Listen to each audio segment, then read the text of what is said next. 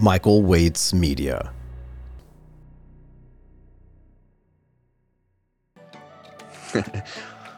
okay, we are on. Hi, this is Michael Waitze, and welcome back to the Wolfcast. Today we are joined by Peter Clarke, the founder and managing director at InsurerCore. Peter, thank you so much for coming on the show today. How are you doing? Yes, it's been my absolute pleasure. And yes, doing okay, doing okay. Back in the offices again. So seeing some life back in the city, which is nice. So, do you normally go into an office? I, I did before lockdown. Obviously, during lockdown, I'd spent um, obviously the whole time working at home. Uh, obviously, I live by myself.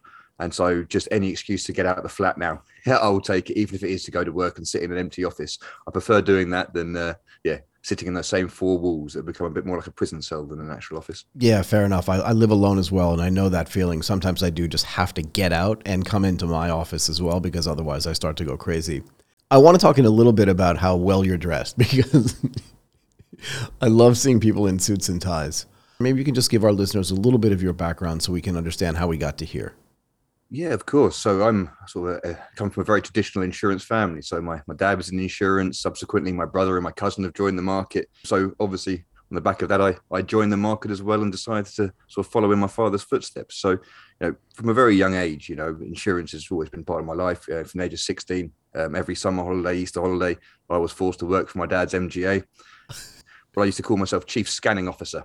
And uh, my first role was to go in take all the faxes that we used to get, all the stuff, all the policy documents we used to get via mail, right? Scan them in, save them, and uh, make sure they're accessed digitally. So that was sort of my first intro was the market was sort of bridging that gap between that whole paper base that we had and yet the fact that we were needing these um, electronic files filing systems now. It was a full time job for me. It's just basically scanning in paper uh, and making sure it was all saved correctly. And was that your dad's idea? Right? You said you were working for your dad's MGA, but like where did the idea come from him? Because he's got to be my age or older, right? To say we've got to seventies, a lot older than you. A little, well, a little bit. We've, but where did the idea for him come and just say like we have to digitize our stuff because we're still today talking about the digital transformation of the insurance industry. What prompted that back then? Well, so this is, I mean, we, we talk about going digital, but this really came out of the back of sort of going paperless. Now, I don't know if you remember sort of. Um, I do, I do. Paper especially in sort of, especially in London market, really, where it came from was, you know, we had some IRA bombings, which then blew papers all over the streets and everything. And so we started off with a clear desk policy, but then as computers started to become more prevalent, we started to onboard everything into a sort of computer system so we could then get their papers out of the office into secure storage. So really, it was a case of, you know, having to manage the brokers' expectations, and they expected to be able to fax stuff to people. They expected to have to send stuff via mail, while at the same time, the underwriters on, on my dad's company side where they're having to obviously have instant access to these documents while also not having the paper around them. So, you know, it was that sort of first step. Can you just go through a little bit about the difference between an MGA and what a typical insurance company is like? Because an MGA is like a hybrid, a little bit, right? So, talk about that because then I want to talk about this relationship between technology and the brokers and the underwriters, if that makes sense course, yeah. So just to put it simply, so an, MGA is somebody who underwrites business like an insurance like an insurance um, company does. However, they do it on what we call delegated authority. So if an insurance company they have their own product suite, but then a group of specialists come to them and say, look, we've got this product that we've created. We've got um, a distribution model, so we've got people who want to buy this product. What we don't have is the, the capacity i.e., the ability to actually the, the the funds to be able to write the insurance itself. The balance sheet, basically. Exactly it. Exactly it. So what the insurance company does, say, look, we got no, we don't have the expertise in that sector. Uh, we don't have the distribution in that sector. So what we'll do is we'll give you the authority to write business on our behalf and distribute on our behalf, rather than actually sort of becoming, rather than acquiring them or bringing them in house. It's sort of that third party sort of specialists uh, that tend to get the the additional capacity so they can write on behalf of the insurer. And was there a sense back then? I want to get back to this idea of going paperless, right? Was there a sense back then that if you had digital access, even on a simplistic basis, to some of these documents, whether it's policy documents, client documents, that this would in some way make the brokers themselves more efficient. In other words, it would superpower them in a way that if they had to kind of go through the file cabinet and look for stuff, that they could be better, better at sales, just better at maybe even disseminating product information. I mean, absolutely. I mean, if you can imagine what it's like, So a broker gives you a call and says, "Hi there, I'm here to talk to you about this um, policy we have with you," and you go, "Brilliant okay, let me just go to the back, open up storage, go go through the boxes of files we have, dig out your file, bring it out, find the correct document for it. Or what you can do nowadays, open up your Microsoft filing system, search the client's name, bring up their policy documents. Now, it's a very simple move, but the efficiency gains on that across the board were just incredible. You know, not to mention obviously the the um, the storage space in the office and how you can get another two desks in, as opposed to having a massive filing cabinet. Fair enough. So that was sort of the, the first baby steps I think that the market took towards trying to move away from relying heavily on paper yeah. to using a bit more digital. I just don't think it changes over time. So there's this big worry, not just in the insurance market, but globally about how technology and kind of robotics and RPA is just going to replace humans. And when I look at back at my experience of working in the financial services industry myself, we always use technology to superpower the best sales traders, which in this case would be the best brokers. And it just made them so much better, made the clients happier. Do you see the same thing in the insurance industry? Absolutely. You know, I think those who have been more willing to adopt technology have moved a lot quicker, and they have been able to win business off other clients. I mean, um, you know, Convex is a great, great example in how they're uh, they've come into the market with a fully sort of technology first um, type of mentality and um, how quickly they've grown in such a short period of time. For me, though, the, the main thing is actually it's all well and good giving um, your salespeople or your underwriters or your brokers technology, but if they're not willing to use it, you know, you can give a man a, a spade, but if he's not willing to dig and still, still digs with his hands, you know, the spade's completely useless. You know, exactly. and you know, I think this is a big problem we've had in the insurance market. You know, the technology is out there, but the skill sets and the right mentality to be able to adopt these tools is not there yet. And I think that's what we've seen is inhibiting um, the adoption. When you go back and look at your entry into the insurance market, like over time, at some point, you stop being like the chief scanning officer for sure. What what other things did you do before you went out and started your own company? Because at some point, I want to get talking to about who InsurerCore, why you started, and stuff like that. But I want to understand the experience you had before that. Yeah, so I mean, my experience was sort of quite common for the market. So I actually, you know, went through university, um, obviously afterwards, and came out. And uh, my whole plan was never to work in insurance and wear a suit. Didn't want a nine to five day job. You know, I was going to go on a blazing trail and, uh, you know, live my success. And you sort of come out of university and uh, you realize there are bills to pay, and you, yeah. you realize that insurance is actually a pretty good job. And the fact that I already had obviously established connections in it with my brother, my cousin, my dad, it made it easier and sort of a point of least resistance to get that initial sort of entry level. And right. obviously, the fact that I'd had sort of that sort of summer holidays and those holiday uh, experiences. So coming out of um, university, obviously just got given a bit of work experience by a ex colleague of my of my old man. It went very well. They took me on board, Good stuff. Um, and that was that was for a sort of a small um, personal accident um, underwriting firm in London Market. But that got me my foot in the door in the London market. I'm not sure, obviously, whether your listeners sort of know the difference between sort of the UK insurance market and the London market. Go ahead. It, it is a bit different. So the London market is very much your international hub. Uh, most of the business does end up down here, but you're really looking at sort of your large scale insurances, etc. Whereas obviously the UK regional market is generally you know looking at your sort of your motors, your property uh, types of business, and uh, sort of your, your, personal lines. So getting into London market is difficult. It's sort of the the, the pinnacle of uh, insurance in the yes. UK but obviously to get in here generally you need to have three to five years experience working externally before you're allowed in but i managed to get my foot in the door quite early uh, with this sort of um, uh, assistant underwriter role uh, for this personal accident firm so that was sort of my first london market job and my first real active job that wasn't said scanning.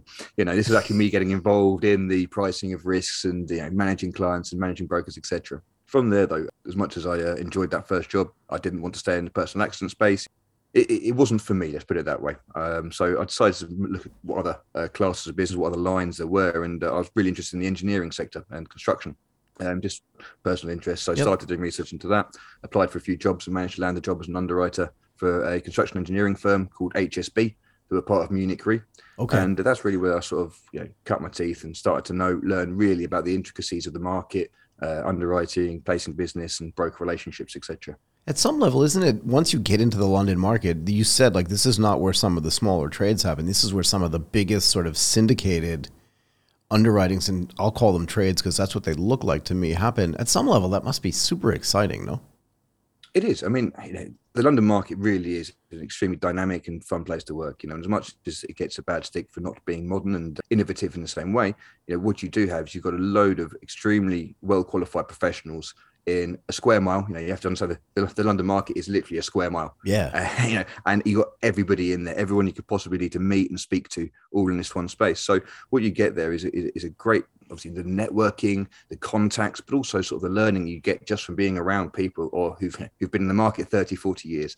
You know, just sitting having a conversation over a beer with them, you know, you can learn so, so much from them. So no, the, the London market is really quite an exciting place to work. And when you add into that sort of the what, what, insurance is, which is not only sort of these large syndicated risks, but it's everything. You know, everything you could possibly think of is insured. You know, from space rockets to you know watches to cars to high net worth people to you know art and so whatever your passion is whatever you're really interested in yeah you can find a niche within the london market and you know you just spend your time evaluating the risks associated to the thing you're really interested in so for me for example in engineering you know we saw some fantastic projects come across you know um, so the, the building of sort of the the building that replaced the trade world trade centers the freedom tower you know we, we saw the plans, the documents for that. You know, then you're looking at sort of what what contractors are using, what materials are being used, the um, uh, the construction processes they're implementing. You know, and it's it's a very very interesting subject once you get into it. And you know, like I said, you, you can pick what's interesting to you and to dive as deep into it as you like. Yeah. So one of my previous guests on this show actually said to me when he was getting close to graduating from university, sat down with his dad and had a conversation, and he had no connection to the insurance industry yet, and they were trying to figure out like what he should do and they came to this conclusion that the only industry that touched every other industry was insurance. And he was like, yeah. that's what I'm going to do because maybe I'll go there and then figure out the industry that I want to be involved in. And in the end, he ended up saying, I want to be involved in the industry that still touches every industry. Yeah. Yep. It is, you know, and you know, it does get you to meet all different types of people from, you know, all different areas of the world. I mean, the London market is a, is a international hub you know so you know it deals with markets across the globe as well um, so it gives you a fantastic range of um, introductions networking opportunities and skills as well so what prompted you after doing that to say i'm going to start my own company was being an entrepreneur always a realistic goal you had do you know what i mean well, no, it wasn't something I set out to do. I mean, I had friends who, you know, from a very young age, thought, I, I want to set up the next Facebook, I want to, you know, yeah, become yeah. an entrepreneur. But you know, I, I never really had that motivation or that mentality.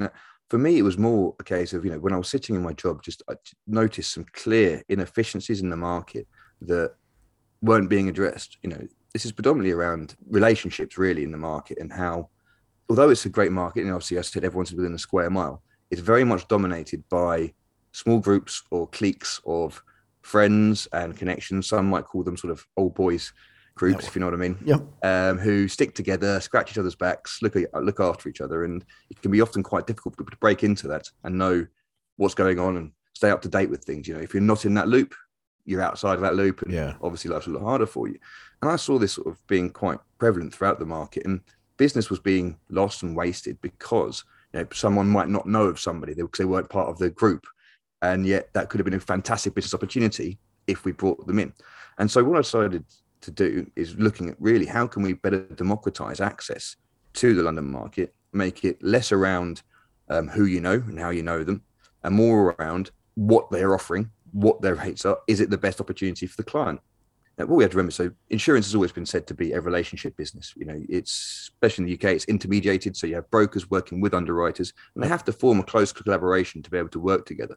So those relationships over time have been developed through, you know, generally 35 years of you know shoe leather walking around the market making the connections building up a network trying to understand who who does what how to speak to them etc so when you're new coming into the market and you, you might have a risk trying to then understand where to go and who to go see generally requires you to start walking around. And it's very difficult unless you've got 35 years experience of knowing where to go. Right. So i just wanted to simply make it easier for us to connect to our brokers, for us to communicate to our brokers, but also for brokers to be able to understand all the opportunities that are there out there, not just what their mates Dave, Dan, and, uh, Don were doing. I know those guys. yeah, I mean Dave, Dan, but they're well, well known in the market. Yeah. You know, as long as you're part of their clique. So yeah, we really just wanted to bring a little bit of sort of the, the modern networking practices that everybody was using in their day-to-day lives and bring that into what is a heavily relationship-based business. So if you talk to anybody in the insurance market, you know, how do you learn to trust someone? They'll say, right, well, you shake their hand, judge their handshake. Is it firm? Is it soft? Whatever it is. You look into their eye. Do you see a glint in their eye and all these types of things? They look yeah. at you straight. You know, are they well dressed? and that's how they build trust. And that's obviously um, historically how we've we've we've generally everywhere. done it. You, look at someone everywhere, exactly it. But then now, if we look at, you know, I use the example of um, my young cousin who's, you know, he's, he's been growing up obviously with digital, etc. And uh, went round to his house couple of years ago and asked my auntie where is he, and he was. She said, "Oh, upstairs playing with his friends." So I assumed I'd go upstairs, walk into his room, and there'd be him and five mates sitting around having fun. But he was sitting by himself. But what he was doing was doing um, playing a game called Minecraft. I don't know if you've heard of it. It's quite popular with the with the younger kids, and he was doing a collaborative task on this computer game with um, three other guys, one from Holland, one from Liverpool, and one from the US. So good. They've never met each other. Right. They've been working as a team now for two to three years and doing stuff collaboratively online. They're friends. They are able to do collaborative tasks. They trust each other and all that. They've never shaken each other's hand. They've never looked into each other's eyes. And so, you know, it's just about trying to um, educate the the generation of the market that are so used to that. You know, let's meet in a pub, let's shake hands, let's look into each other's eyes and make sure we can trust each other. To that there are tools out there and there are ways of collaborating and building relationships online and digitally without having to have that face to face. It's not to say the face to face doesn't add value. It's not to say that it might not be needed in certain situations. Right. But a lot of that can be taken online and facilitated. And uh, sorry, I'm just really curious about this because I've thought a lot about, you know, Facebook as the sort of initial cut. And I know there was MySpace before and all this other crap, yeah. But I'm just talking about like Facebook as this initial cut of a network. I don't want to call it a social network, but it's just a network of people that can mm-hmm. communicate with each other. But it always seemed to me that there should be individual verticals and niches in these networks that get created for very specific businesses, interests, whatever they are. And I don't want to say this is the Facebook of that because I think that that's trite, but it sounds like, and I want to really understand what InsurerCore is, is that this is a place where people in the insurance market can meet, create trust, do business, create a profile, and communicate, hopefully effectively and efficiently, and then create connectivity and networking so that other business can get done. Does that make sense? That's exactly it. And I might use that as my elevator pitch going forward. That's free, by the way. No, but this no is problem. really interesting because at the end, I want to ask you some other questions about this. But how do you get, you know, no one wants to go to a party if nobody else is going, hmm, yeah. right? So, how do you get the first group of people to join? Normally, that would be the younger cohort, but it's the older cohorts that really have all the influence at the beginning. How do you get mm-hmm. everybody in this room, in this virtual room, to then start interacting with each other and say, you know, you had Dan, Dom, and Dave, or that group you were talking about before, but how do you get them to talk to Bill and Tom and Lisa and Marjorie and stuff like that, and then get everybody feeling comfortable? What's that mechanism, like you were talking with your cousin and Minecraft, to build that trust? Because that's key, right? It is no, absolutely. You know, you've hit the nail on the head in terms of what was our so our initial challenge was what I call the chicken and egg scenario. Yeah, always. You know, so we we'd be going to brokers and saying, "Do you want to come on and use our platform to source capacity and better network with underwriters?" And they're going, "Brilliant, yeah. What underwriters have you got?" Right. Well, none. but, uh, it'll come back when you got underwriters, and you'd go over to the underwriters and you'd have the same conversation. What brokers right. have you got? None We've got the brokers. So we, we did have a bit of an issue there, just um, you know, trying to build up enough traction from one side or the other to make it a viable option for the other one to sign up. So we actually did that through partnerships. So within the insurance community, there are a number of associations, groups who obviously have come together to try to sort of speak on behalf of maybe all the brokerages or all the managing general agents or all the underwriters. Yeah the underwriters, etc.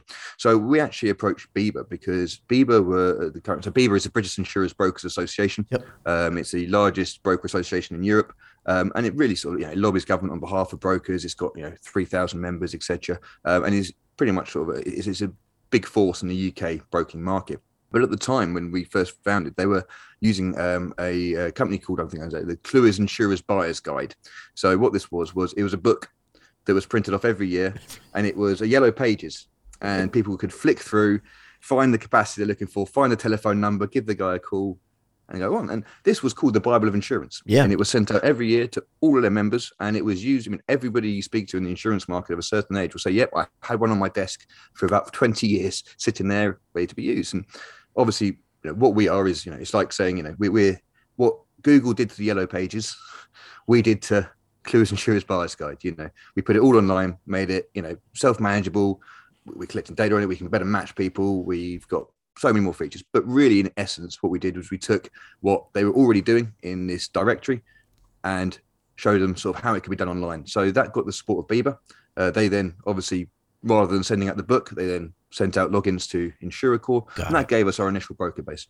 That's so interesting. Do you see yourselves? I always try to get these platforms involved in the transaction, right? So if there's this idea that offline people would meet in the hallway, talk about deals. Hey, I've got to introduce you to you know to Lisa because she's got the big part of this deal. They go to a meeting room, they structure the deal out, they get some lawyer to come in and sign some papers, and then the deal gets done. Everybody gets a commission, everybody goes home. Mm-hmm. But there's no way to track that, right? That deal just happens and it just kind of vaporizes. Everybody knows it's ha- it's happened, but it's not in a format that people can go back to it later and say this is how it happened. So you have all these interactions now taking place on InsurerCore, I'm presuming, where people are meeting in the virtual hallway, they're sitting down in the virtual room, they're doing these deals. Do you can you track that as well, so that later you can say, here's like where these things price. Do you know what I mean? Yeah, so here's a guide on how that stuff works, kind of thing. So at the moment, no. So what we don't do is we we step away at the point of transaction. So we do the initial introduction, so we can track it through to the point of inquiry and take it to the next steps. Once I take it to the next steps, they you know, everyone's so the, the, mentality we used there around the transaction was at, at, the time and even to this day, people are chucking a, a hell of a lot of money, you know, tens, hundreds of millions into quote and bind placing e-trading platforms. Yep. And they really just deal with the transaction. They are you've got to you, you put your info in pass it across, you both sign, transaction goes through, and it, it takes all the monies and and deals with, it, which is fine. Um, you know, and that was obviously what was being um, sort of pushed as the thing that's going to really modernize the market is getting this e-trading going on. But our concept was, you know, if you actually look at the placing process, the vast majority of the placing is actually the relationship building before you submit the risk, and that transaction bit's the final bit. You know, everything's generally agreed by the time you get to that transactional piece it's everything before where there was nothing you still have to walk into the building carrying your paper do all the discussions build the relationship then go back to your office and submit electronically. Yeah. And so there's a huge gap there in um, in, in efficiency. So our goal was never to sort of build a transactional platform but with the scope and the number of these placing platforms out there that we saw we realized there was never going to be sort of one platform to rule them all uh, for want of a better term. You know, yeah. no one's always. I mean, there's there are two sort of big ones in the London market, which is PPL, which is backed by Lloyd's, and Whitespace. And the market is pretty much split between them. Then a few have built their own platforms, and you know all, all of this. So we knew there was never going to be one platform dominating. But what we built is we built it so we have um, we put it sort of with APIs in mind, so we can plug into these placing platforms.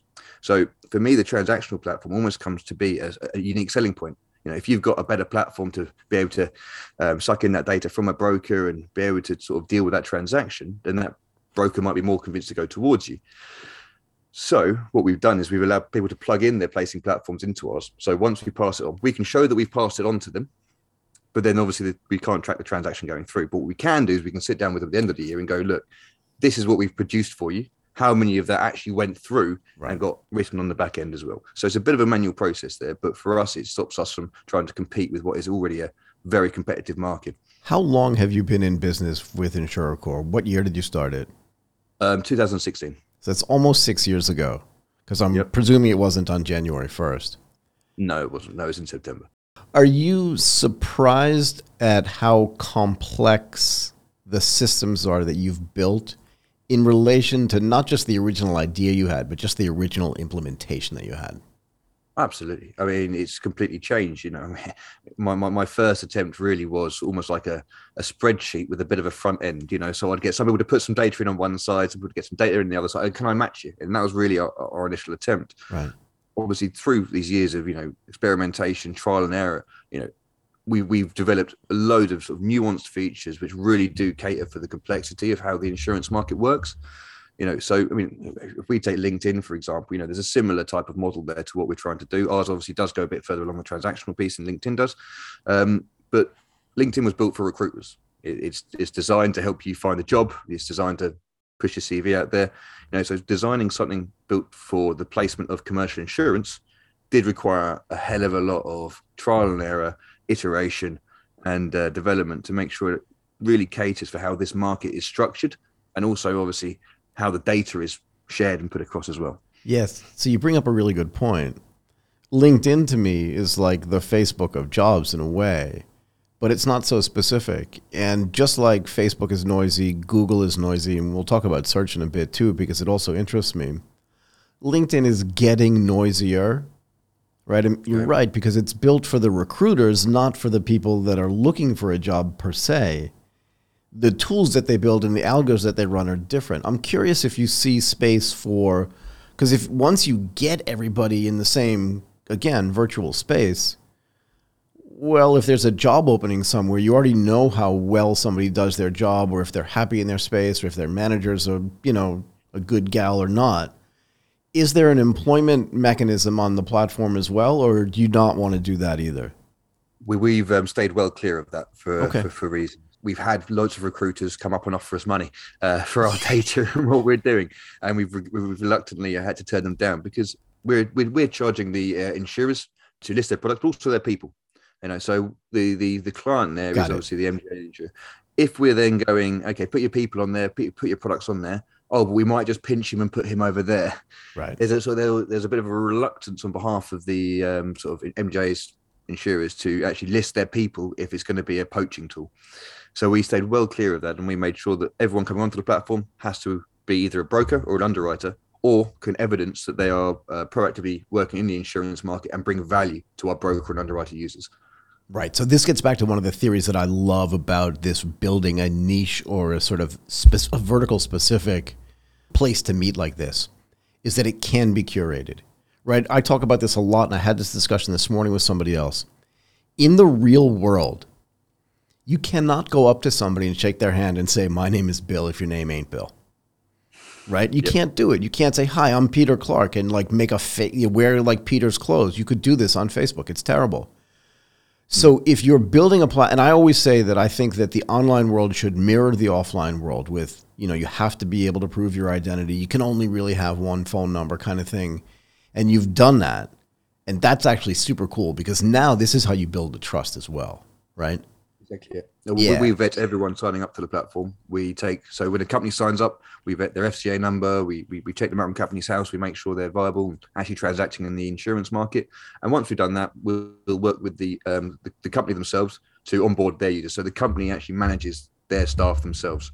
Now, that's not to say that they can't make up that they're staff that don't exist. I understand. But we're trusting the companies obviously to represent their own company in a way that sort of befits them. Yeah, but that's their problem, not your problem. And the likelihood that they'll do that is an edge condition, right? And that's again this whole trust thing. Because once, like I, I say this a lot, but it's like once you lie, you're a liar.